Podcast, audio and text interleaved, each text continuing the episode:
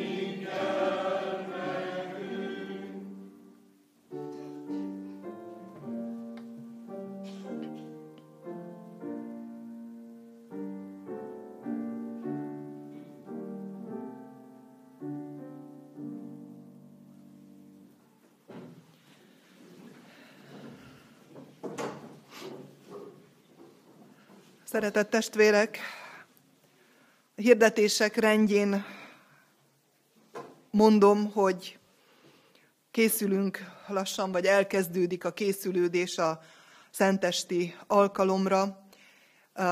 Ilyenkor a gyermekek szoktak verset mondani, énekelni, egy kicsit az ő lehetőségeikhez mérten megajándékozni a gyülekezetet, és erre készülünk már.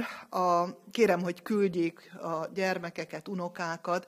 Vasárnap délelőttönként a gyermekisten tiszteleten meg fogják kapni az énekeket, illetve hát a, a verseket. Ma ez már el is kezdődik, úgyhogy, és aztán majd az utolsó héten fogunk közösen próbálni, addig pedig ők fognak gyakorolni a karácsonyi alkalomra. Tóth Eszter fog velük foglalkozni így, és ő osztja ki a verseket. Úgyhogy erre buzdítsuk a családunkban lévő gyermekeket is. Hirdetem továbbá az előttünk levő hét alkalmait, a bárka alkalmát kedden rendes időben megtartjuk, és arra kérem a bárkásokat, hogy mivel advent első vasárnapja előtt leszünk, szeretnénk adventi koszorút készíteni, haza is, ide is, megajándékozni egymást így módon is, ha valaki érez ehhez kedvet magában, akkor, akkor egész nyugodtan jöjjön, ha nem is szokott bárkára járni, akkor is. Tehát ennek most ennek az adventi koszorú készítésnek ekkor lesz az ideje. És én azt kérem, hogy aki otthonra is készíteni szeretne adventi koszorút, az hozzon saját részre gyertyát, esetleg alapot, de készítünk azért mi is, előkészítünk dolgokat hozzuk, tegyük egybe azt, amink van, és, és így próbáljunk minél uh, szebb dolgokat készíteni, és uh, szebbé tenni az adventünket is. Legalábbis így a külsőségek szintjén, hiszen a, a legszebb advent az ott belől kezd kiforni és megszületni majd bennünk. Kivételesen a Biblia órát szerdára uh, hirdetem, és szerdára hívom az asszonytestvéreket, illetve hát akik szeretnének részt venni rajta, uh, 17 órára, mert csütörtök délután családi elfoglaltságunk lesz, amit nem tudunk eltenni, áttenni más alkalomra. Ezért tehát a csütörtöki Bibliaóra szerdán lesz most ezen a héten, és a tanúim lesztek viszont elmarad csütörtökön. Csütörtök reggel viszont a Mózes kosár, amely két hetente esedékes, kilenc órától szeretettel várja a kicsiket és az anyukákat, és szeretnénk ezen a Mózes alkalmon egy kicsi kézművest is kézműves foglalkozást létrehozni, olyat, amit akár a egy-két évesek is tudnak csinálni, bele tudnak nyúlni, lépni, természetesen az anyukákra számítunk itt elsősorban. Várjuk tehát azokat a 0-3 év közötti gyermekekkel élő édesanyákat, akik szeretnének ebben részt venni. Szombaton pedig a konfirmációs óra 10 órakor meg lesz tartva a szokott rend szerint. Hirdetem még, hogy a ránk következő héten a Kárpát-medencei imanap alkalma lesz. Noszvajra hívtak és várnak minket az asszonyok. Arra kérem a testvéreket, hogy péntek délig legyenek szívesek jelezni, hogy ki az, aki eljönne Noszvajra úgy, hogy három órakor kezdünk, és fél ötkor elindulunk vissza, hogy az itteni gyertyagyújtáson is részt tudjunk venni. Hirdetem még, hogy az azt követő, tehát tizedikei vasárnapon, advent második vasárnapján pedig egy olyan alkalomra kerül sor délután három órától, amely egy kicsit az özvegyek alkalmából nő ki, de szeretnénk, hogyha nem csak az özvegyek, hanem akik egyedül élnek, egyedülállóak, ők is eljönnének az 50 év fölöttieket, próbáltuk így le, bemérni, hogy akkor őket hívnánk most meg erre az alkalomra, és egy kicsit az adventjüket szeretnénk elmélyíteni és megajándékozni őket, és az ünnepvárásukat gazdagítani ezeknek a testvéreknek. Szeretett vendégséggel fogjuk zárni ezt az alkalmat, amelyre várjuk az asszonyok felajánlását. Majd jövő héten érkeznek a, meghívók is ezekre, erre az alkalomra az egyedülálló testvéreinkhez. És már a múlt pénteken kézműveskedtünk a hittanos gyerekekkel, azért, hogy meg tudjuk ajándékozni ezeket az egyedül élő testvéreinket. Így próbáljuk egymás felé közelíteni a legkisebbeket és a, az egyedülállókat, vagy idősebb testvéreket. És így próbáljuk azt a közösséget, amelyet elsősorban Isten lelke készít bennünk elő, megélni egymás felé. Hívom tehát a testvéreket erre az alkalomra is. Köszönetet szeretnék mondani az elmúlt héten a csatorna felszereléséért, valamint a különböző gyülekezeti szolgálatokban nyújtott segítségért. Köszönetet mondok a 20 ezer forintos név nélküli felajánlott adományért, a perselyes adományokért és a gyülekezetért mondott imádságokért is. Valamint a gyülekezet figyelmébe ajánlom a szeretett szolgálat által meghirdetett cipős doboz akciót és tartós élelmiszerek gyűjtését, amelybe a gyülekezet is bekapcsolódik. December 15-éig várjuk a felajánlásokat a lelkészi hivatalba, vagy akár gyülekezeti alkalmak előtt el lehet hozni ezeket az ajándékokat. Ha valaki cipős doboz akcióba szeretne részt venni, akkor gyerekeknek meghatározott nemű, korú gyerekeknek egy-egy cipős dobozba be lehet tenni azokat az új vagy, vagy jó dolgokat, amikkel úgy gondoljuk, hogy meg tudjuk őket örvendeztetni. Az egyetlen kérés, hogy külön csomagoljuk az alját és a tetejét, hogy ki lehessen könnyen bontani, ne kelljen szétszakítani a, a szép csomagoló becsomagolt dobozt. Köszönöm szépen a munkálkodást ebben is. Most pedig folytassuk tovább Isten tiszteletünket. A 825. számú éneket fogjuk énekelni, annak az első három versét. Hinni taníts, Uram! thank you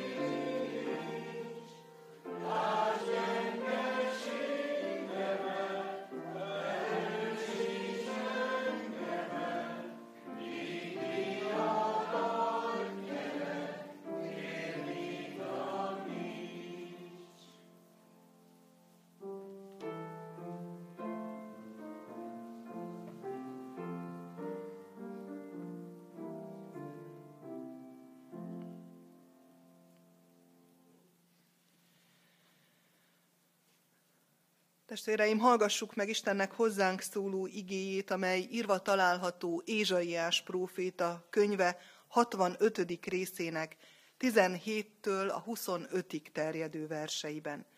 Hogy Istennek igéje miképpen szól hozzánk Ézsaiás próféta könyve 65. részéből, a 17-től 25-ig terjedő versekből alázatos lélekkel hallgassuk.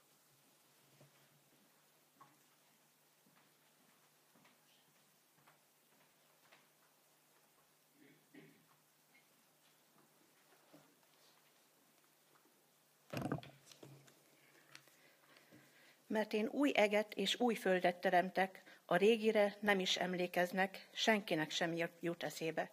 Ezért örvendjetek és vigadjatok mindörökké annak, amit teremtek. Mert Jeruzsálemet vigasságra teremtem, népét pedig örömre. Vigadozni fogok Jeruzsálemmel, és örvendezni népemmel.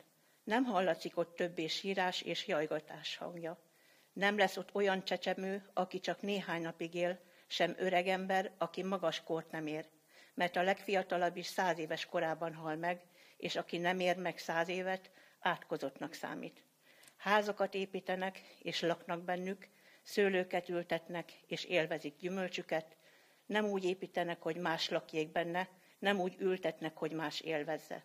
Mert népem élete oly hosszú lesz, mint a fáké. Választottaim maguk élnek munkájuk eredményéből. Nem hiába fáradoznak, nem veszedelemre szülnek, mert az Úr áldott népe ez ivadékaival együtt. Mielőtt kiáltanak, én már válaszolok. Még beszélnek, én már meghallgatom. A farkas a bárányal együtt legel, az oroszlán szalmát eszik, mint a marha, és a kígyónak por lesz a kenyere. Nem árt és nem pusztít, szent hegyemen senki, mondja az Úr. Amen.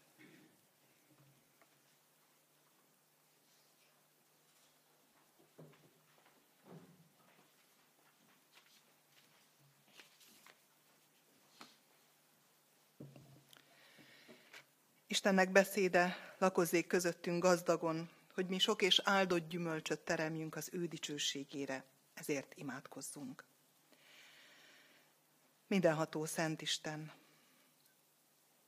hálatelt szívvel köszönjük meg neked ezt a védettséget, amelyet megélhetünk ennek a hajléknak a falai között. De tudjuk jól, hogy nem csak ez a hajlék jelenti a mi védelmünket, hanem te magad, a te jelenléted, a te ígéreteid, az a jövendő, amelyet te kínálsz azok számára, akik benned bíznak, akik téged követnek. Urunk, kérünk téged, hogy te, aki látod a mi életünket, látod, hogy miben vagyunk, hogy mennyi minden szakít minket szét, és szakít ki abból a védett érzésből, amelyet te kívánsz adni. Te szólj hozzánk, te bátoríts minket. Ne engedd, hogy bele süllyedjünk, bele keseredjünk mindabba, amit látunk, amit tapasztalunk, amit sokszor a bőrünkön, a testünkben érzünk. Kérünk, hogy emelj magasra. Kérünk, hogy bátoríts minket a Te igéden keresztül, a Te jelenléted által, a Te lelked bölcs jelenlétével, szóld a Te megtartó beszédedet, most és mindenkor. Amen. Énekszóval készüljünk az ige hallgatására, az előbb énekelt énekünknek a negyedik versét énekeljük.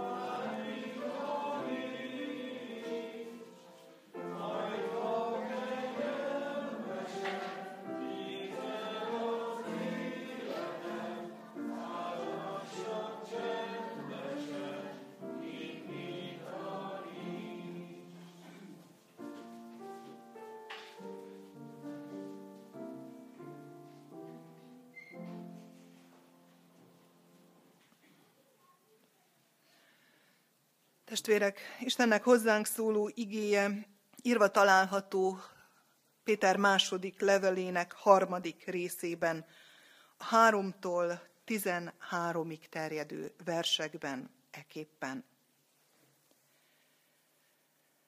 Tudjátok meg elsősorban azt, hogy az utolsó napokban csúfolódók támadnak, akik mindenből gúnyt űznek, akik saját kívánságaik szerint élnek, és ezt kérdezgetik, hol van az ő eljövetelének ígérete. Mert amióta az atyák elhunytak, minden úgy maradt, amint a teremtés kezdetétől fogva van. Mert rejtve marad előttük, szándékosan nem is feledkeznek, meg is feledkeznek róla, hogy egek régóta voltak, és föld is, amely vízből és víz alatt állt elő az Isten szavára. Ezáltal az isteni szó által az akkori világ özönvízzel elárasztva elpusztult, a mostani egek és a föld pedig ugyanezen szó által megkímélve megmaradtak, hogy tűznek tartassanak fenn az ítéletnek és az istentelen emberek pusztulásának napjára. Az az egy azonban ne legyen rejtve előttetek, szeretteim, hogy az Úr előtt egy nap annyi, mint ezer esztendő, és ezer esztendő annyi, mint egy nap. Nem késlekedik az Úr az ígérettel, amint egyesek gondolják, hanem türelmes hozzátok, mert nem azt akarja, hogy némelyek elvesztenek, hanem azt, hogy mindenki megtérjen. De el fog jönni az Úr napja, mégpedig úgy, mint a tolvaj.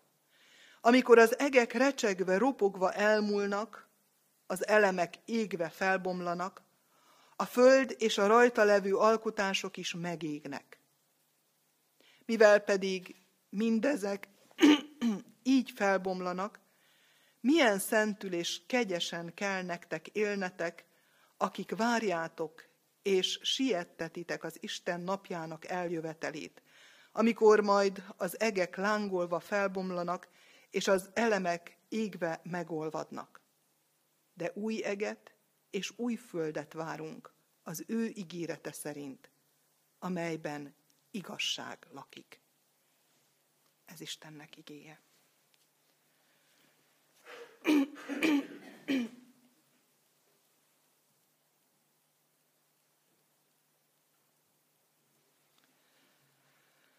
Szeretett testvérek, ha visszagondolunk, akár csak a mai reggelünkre,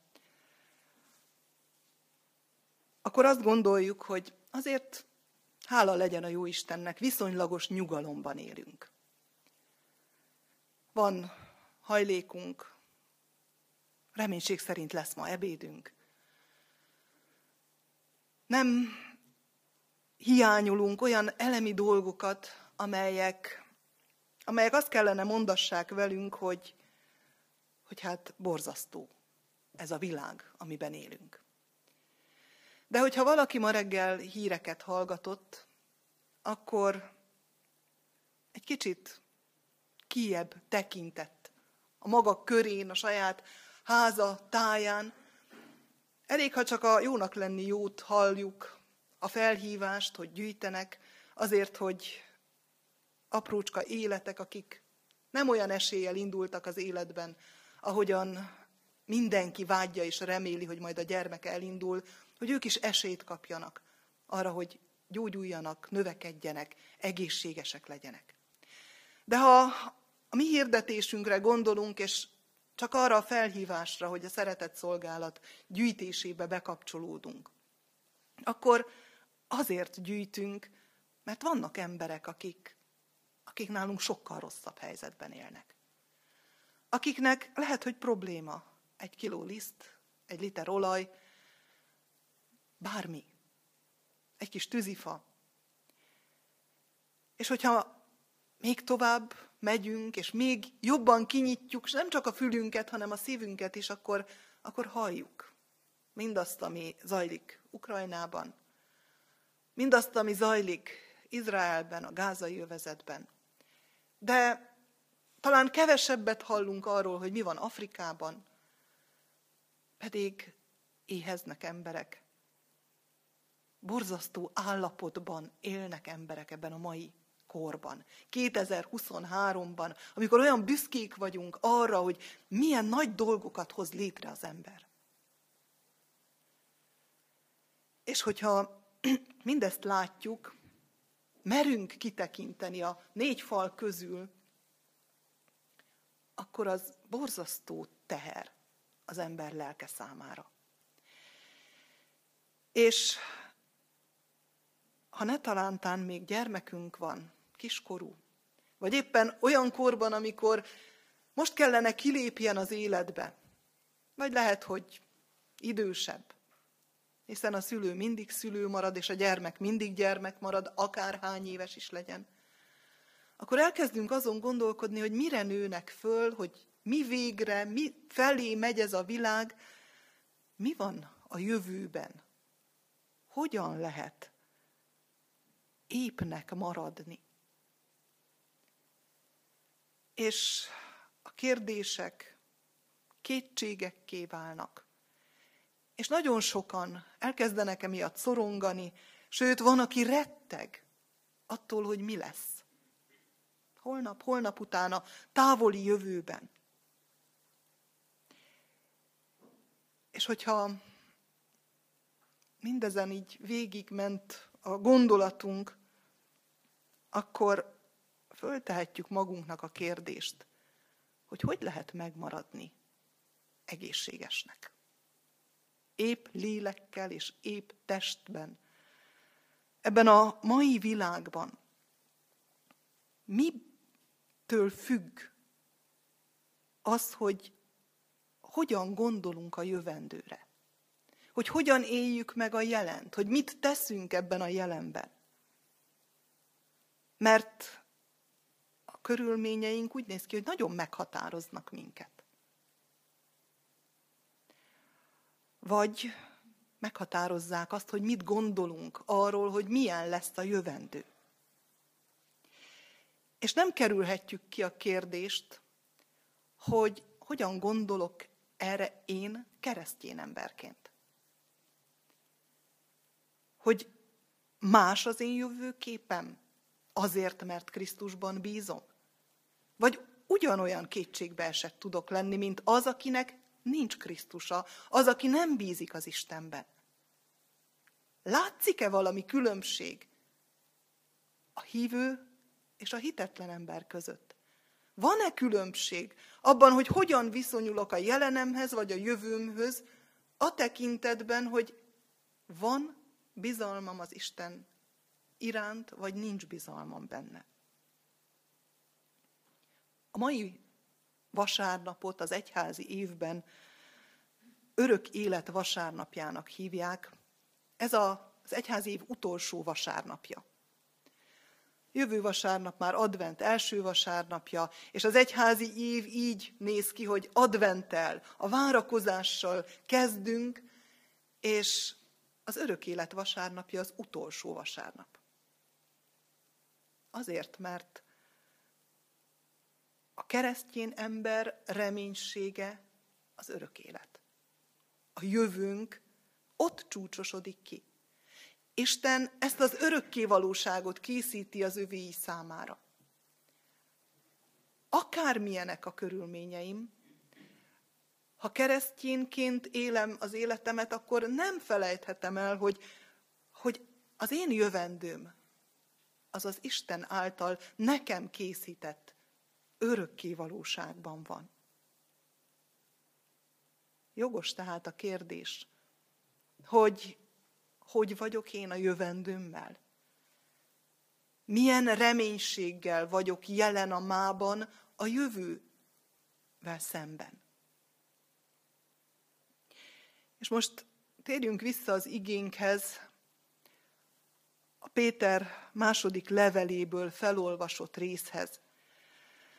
Abban a korban született ez a levél, amikor már az első generáció, akik még ismerték Jézust, akik talán jelen voltak a beszédeinél, de aztán jelen voltak az apostolok tanításánál is, Jézus mennybe menetele után, ők is elmentek a minden élőknek útján. Volt egy olyan várakozás az első generációban, hogy Krisztus visszajön majd ítélni élőket és holtakat most, a mi időnkben, lehet, hogy holnap.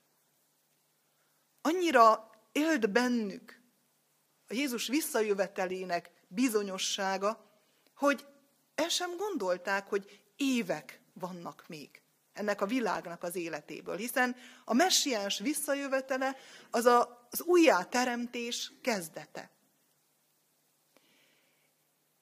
És úgy is kezdték berendezni az életüket. Eladtak mindent, egy közösséggé lettek, megosztották a vagyonukat, segítették egymást, és úgy éltek, mint egy nagy család, összetartozásban, az Isten iránti lobogó szeretetbe. De voltak olyanok is, akik úgy gondolták, hogy hát akkor már ez, erre a kicsi időre minek dolgozni? Majd csak lesz valahogy. Meg majd a közösségből mi is részesülünk, de hát várjuk intenzíven azt, hogy visszajön Krisztus. És elkezdtek tévedésbe élni némelyek. Voltak olyanok, akik azt mondták, hogy minek házasodjunk össze, hiszen az örökké valóságban nem lesz majd házasság. Minek akkor arra rövid időre? Pálapostól és mások is szóvá teszik. Például azt, hogy ismerjük ezt a mondást, és innen származik, hogy aki nem dolgozik, az ne is egyék. Mert addig, ameddig itt ebben a földön, testben élünk, addig munkálkodnunk kell. Addig nem lehetünk más terhére, hogyha módunkban áll. Nem lehet úgy berendezkedni erre az életre, hogy azonnal eljön Krisztus, és már nem lesz szükség bizonyos dolgokra.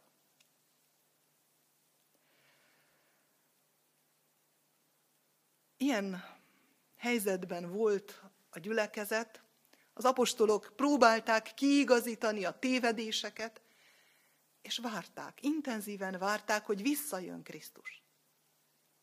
És meghalt az első generációhoz tartozók legtöbbje, és elkezdtek kételkedni. Elkezdett meginogni a bizalmuk abban, hogy vajon jól értettük? Mikor jön vissza? Mit kell addig csinálnunk? Hogyan várjuk? És elkezdtek a csúfolódók özönleni. És megkérdőjelezni a reménységüket. Megkérdőjelezni az életmódjukat. Minek éltek? Kegyesen. Miért segítek a másiknak? Miért nem álltok bosszút? Hiszen nem jön. Látható, hogy elmarad a visszajövetel. És akik megrendültek, akik maguk is kezdtek csalódottá válni, úgy kezdték gondolni, hogy hát akkor kirjebb lehet lépni ebből a várakozásból. Lehet egy kicsit másként élni, lehet egy kicsit saját magamra gondolni, hiszen senki nem fog rajtam segíteni. És fellazult. Az a szent fegyelem, az az Isten félő magatartás, az az Istenhez hasonló vállét. És elkezdtek szabadossá válni. És szomorú képet kezdett mutatni a gyülekezet közössége. És nem vagyunk távol attól, ami ma van. Mert hát 2000 éve nem jött vissza. Hogy állunk mi ezzel?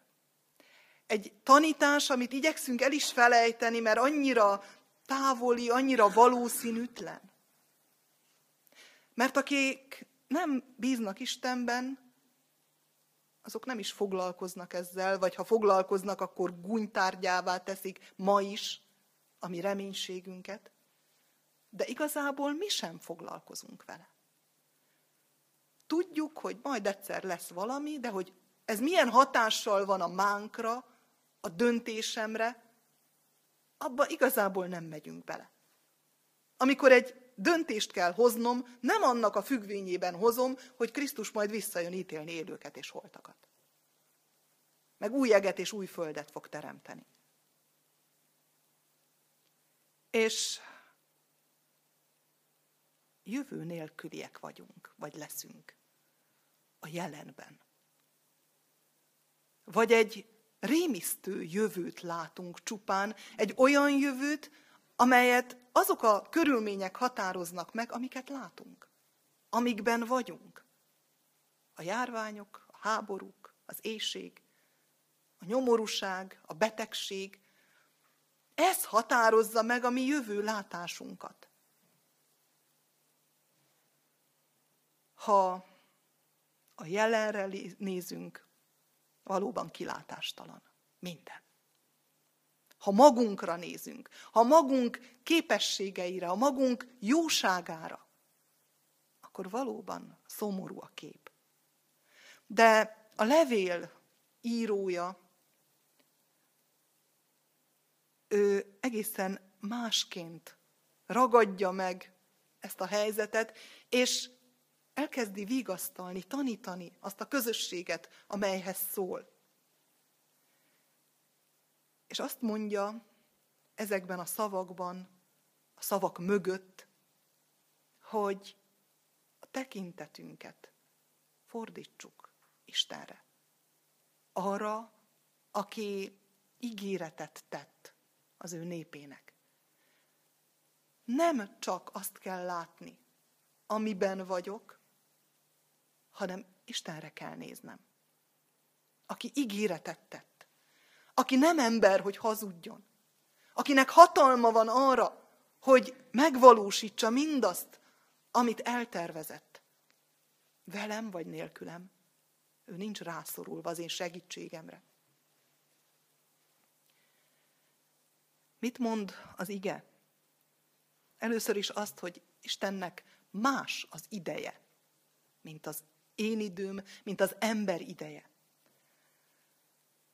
Azt mondja, hogy az azonban ne legyen rejtve előttetek, szeretteim, hogy az Úr előtt egy nap annyi, mint ezer esztendő, és ezer esztendő annyi, mint egy nap. Relatív. A mi időnk az ő idejéhez képest és fordítva. Nem az én léptékem szerint, gondolkodik és tervez. Neki ezer esztendő annyi, mint egy szempillantás. És ez akár tetszik, akár nem, ezt tudomásul kell vennünk. Hány generáció ment el már a minden élőknek útján 2000 év alatt? És Isten számára egy szempillantásnak tűnik. És hogy miért ez a hosszú idő? Nem azért, hogy játszadozzon velünk. Nem patkázik velünk Isten. Nem a szenvedésünket akarja végtelenségig húzni, hanem azért, mert célja van ezzel az idővel, ezzel a 2000 évvel, a világ életével, lehet, hogy még Isten tudja, hány év van előttünk, vagy azok előtt, akik majd egyszer élni fognak ezen a világon. Nem késlekedik az Úr az ígérettel, amint egyesek gondolják, mondja a levél, hanem türelmes hozzátok. Mert nem azt akarja, hogy némelyek elvesztenek, hanem azt, hogy mindenki megtérjen azért így egészen más, nem? Azért vár, mert türelmes. Azért nem jött el az első generáció után, hogy lehetősége legyen mindeneknek, hogy elterjedjen az ő híre, hogy az emberek vágyják, várják a vele való találkozást, hogy megérkezhessen egyen-egyenként minden emberhez, hogy mindenek megtérjenek. Várom az Urat, és bízom ígéretében. Ezzel a Zsoltár versel kezdtük a mai alkalmat. És mi az ő ígérete? Az az ő ígérete, hogy eltörlöm a ti bűneiteket. Az az ő ígérete, hogy helyet készítettem számotokra. Hogy helyet készítettem az atyai házban, az örökké valóságban. A remény nélküli jövő, hogyha nem így gondolkodom, hogyha nem látom, ha nem ismerem az Istent, ha nem bízom az Isten ígéretében, akkor valóban borzalmas. Sokszor említem a Heidelbergi KT hitről szóló mondatait. Az igaz hit nem csak biztos ismeret, hanem bizalom is. Ismerem az Istent, várom azt, amit ő ígér, mert tudom, hogy be fogja teljesíteni. Bízom az ő ígéretében. Ez a hit. És ha ez a hit megszületik bennem, lehet, hogy csak mustármagnyi, de hagyom, hogy növekedjen. Nem teszem olyan mélyre, ahonnan már ki sem lehet bújni, kelni, hanem engedem, hogy gyarapodjon bennem, akkor elkezdi tisztítani a jelenemet is. Ellenkező esetben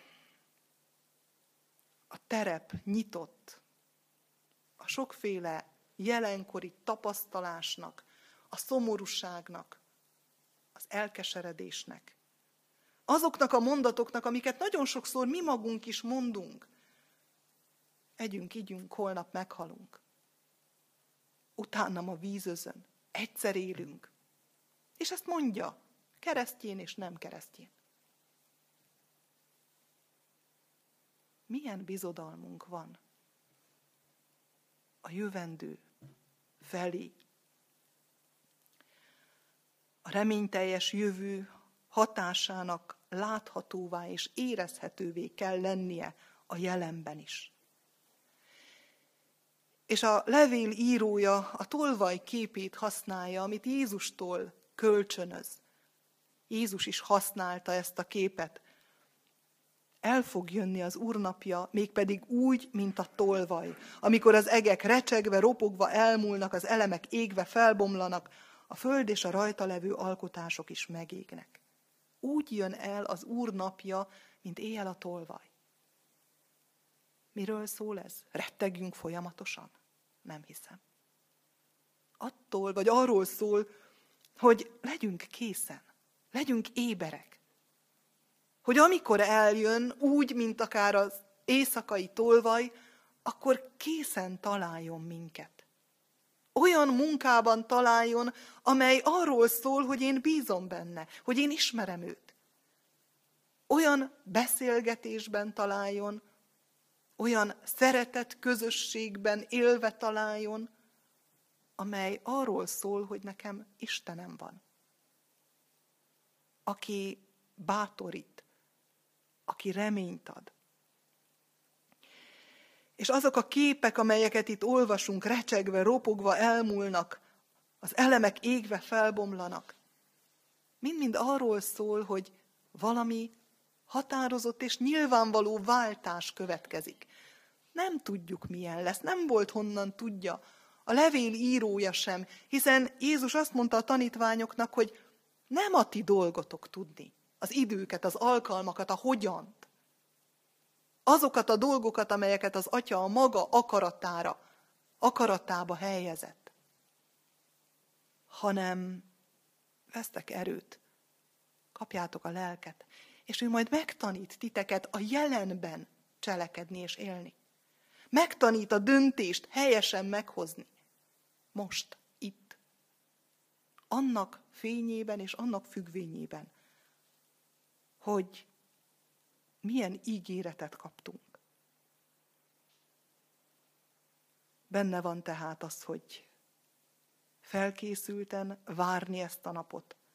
És benne van az, hogy Istenhez méltó életben járni. Úgy élni a jelenben, mint akik egyedül az Istennek tartozunk elszámolással. Ez sem könnyű annyi elvárás van velünk szembe, annyi emberi elvárásnak kellene megfelelnünk. bele lehet őrülni az elvárásokba. Mi lenne, ha arra szabadulna fel az Istent tisztelő, az Istenben bízó ember, hogy egyedül az Istennek. Mert ha az Istennek meg tudok felelni, nem felelni, ő tesz alkalmassá. Hogy azon az úton, amelyet nekem szánt, megálljam a helyemet. És rögtön nem a megfelelési kényszer, hanem az Isten gyermekeinek szabadsága az, amiben elindulok, amelyen járok. Úgy, mint aki bizonyos abban, hogy új ég és új föld készítetik számára. Valóban nem egyszerű ez a kor, amiben élünk. És nem lehet a szőnyeg alá söpörni mindazt, ami körülvesz minket. És bonyolultá teszi ezt a helyzetet az, hogy bennünk ott van annak a feszültsége, hogy már legyőzetett a gonosz, és még mindig tombol. A már igen, és a még nem. Bonyolultá teszi a helyzetet az, hogy legyőzetett az ellenség, a sátán, a halál, de még van terepe, hogy folytassa az aprócska csatáit. Már eldőlt a háború, de még nincs fegyverszünet. És még lehetnek áldozatok is. És még én is lehetek áldozat. De ha a már megnyert háborút tartom szem előtt, ha a győztes uralkodó közelében rendezem be az életemet, azt fogom tapasztalni, hogy az ő erőtere megvéd. Megvéd, és felkészít az ő örökké valóságára. Lehetnek, lesznek veszteségek, de a győzelmet nem veszíthetem el. Az a kérdés, mire nézek? Az a kérdés, kire nézek? A kaotikus jelenemet mi vagy kicsoda határozza meg? És végezetül legyen itt Gyökösi Endre pár sora. Árnyék mögött fény ragyog, nagyobb mögött még nagyobb. És amire nézek, az vagyok. Amen. Imádkozzunk.